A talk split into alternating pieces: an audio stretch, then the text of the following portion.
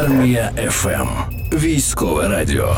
Всі соцмережі облетіло фото наймилішої новорічної ялинки, яку встановили на нулі. Де саме вона знаходиться та хто її встановив, знає волонтер Євгеній Ткачов. Пане Євгене, вітаю вас в ефірі Армія ФМ. Доброго дня, слава Ісусу Христу, слава нашій Україні. Навіки слава, пане Євгене. Першочергово хочу привітати вас з міжнародним днем волонтерів і дякую за те, що ви робите для наших захисників. Дякую. Пане Євгене, то де ж саме знаходиться наймиліша цьогорічна новорічна ялинка, яку, до речі, вже встигли назвати головною ялинкою країни? Ой, це така історія цікава. Ну, по-перше, пробачте, не хочу такого супер-супер пафосу. Вона зовсім не на нулі знаходиться десь е, по прямій до перших москальських позицій. Це кілометрів 6, може трішечки більше. По дорозі ще е, це ще далі,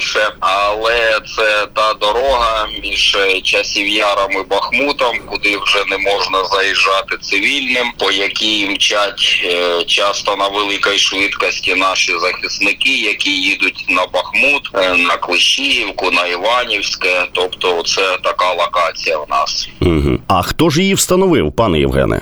Ой, ну це розслідування показало, що це все ж таки моїх рук справа. Каюсь. А як так виходить? Ви ж волонтер, а сказали, що туди цивільним заїжджати не можна. Як вам це вдалося? Спалився, буває і таке. Ну я ж місцевий, тому як е, в писанні стучіть, отворять, просіть і дано вам буде. Тому я вважаю, що це ця ялинка там з'явилась реально дивом. Тобто, просто ввечері мені прийшла ця ідея. Я знайшов у синулі в його помешканні в розбомбленому на горіщі ялинку, якісь прикраси. Е, вранці з одним журналістом поїхали, встановили і швиденько, швиденько втекли. Те міст, це ну це розвилка, вона дуже дуже обстрілюється. Там вже як кажуть, ну як марсіанський пейзаж. Пане Євгене, а це вже другий новий рік за час широкомасштабного вторгнення росіян на нашу землю, коли наші захисники зустрічатимуть новий рік на е, передовій. Минулого року теж встановлювали ялинки на передовій або дуже близько до нуля. Е, Ні, такого не було.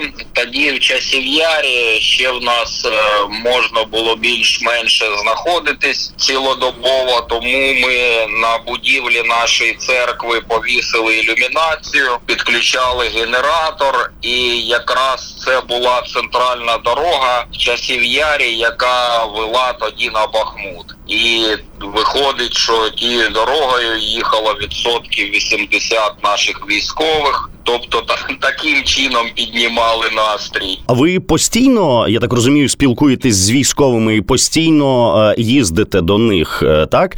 А чи присутні новорічні та різдвяні символи от е, на передовій, бодай якісь, чи саме на передовій військовим не до того? Справа в тім, що вони тільки-тільки ось почали надходити, розумієте? Тобто тільки зараз присилають їм посилки, тільки зараз починають надходити відкритки від дітей. Тобто зараз воно ну набирає оберти. Тобто волонтери зараз вже починають домовлятись про закупівлю цитрусових, там бананів, інших вкусняшок. Тобто, все воно буде. Реально воно буде. І малесенькі ялинки будуть, і просто гілочки з йолок, із сосен будуть, які самі військові будуть прикрашати. Хтось буде вішати на них е, гранати, хтось буде вішати патрони, шеврони. Тобто свято буде в будь-якому випадку. Військові е, замовляють ось ці е, ялинкові прикраси, чи все ж таки це ініціатива волонтерів, рідних і близьких, які е, все це їм переправляють? Ну я настільки глибоко не можу, на жаль, відповісти на ваше питання, але та інформація, що в мене є, ну це йде спонтанно. Просто свято наближається, і у людей така традиція. Тобто їм шлють, шлють, шлють. Мгм. Вони самі, коли виїжджають, от я сьогодні спостерігав в Константинівці, як військові купували е, гірлянди на батарейках саме. Тобто, я думаю, і волонтери, і рідні цих всіх військових, і самі військові для себе облаштовують отакий святковий побут. Тобто навіть там у дуже таких гарячих е, точках все ж таки є місце для е, от того тепла е, різдвяного і новорічного. Е, пане Євгене, як давно ви волонтерите? Чверть століття. Ого, а який можливо найдивніший вантаж привозили для захисників? Ой, Коли ще в 15-му році під Дебальцево віз подушку, набиту якоюсь травою, на якій було написано грудний збір з Закарпаття, прислав один із священників. Коли мене зупинили на блокпості і почали ну просто так доглядати, перевіряти, а там невідома трава і написано грудний збір проти застуди. Тобто можна було трактувати як хочеш. Мішок травки везе волонтер на. Сюжет для російської пропаганди те, що треба. Ну так. А які зараз е, основні запити від наших захисників і е, захисниць? По-перше, протизастудні чаї в величезній кількості, теплі носки, потім грілки у взуття і в рукавички, і вологі серветки, які не замерзають е, на морозі. І напевно окопні свічки також.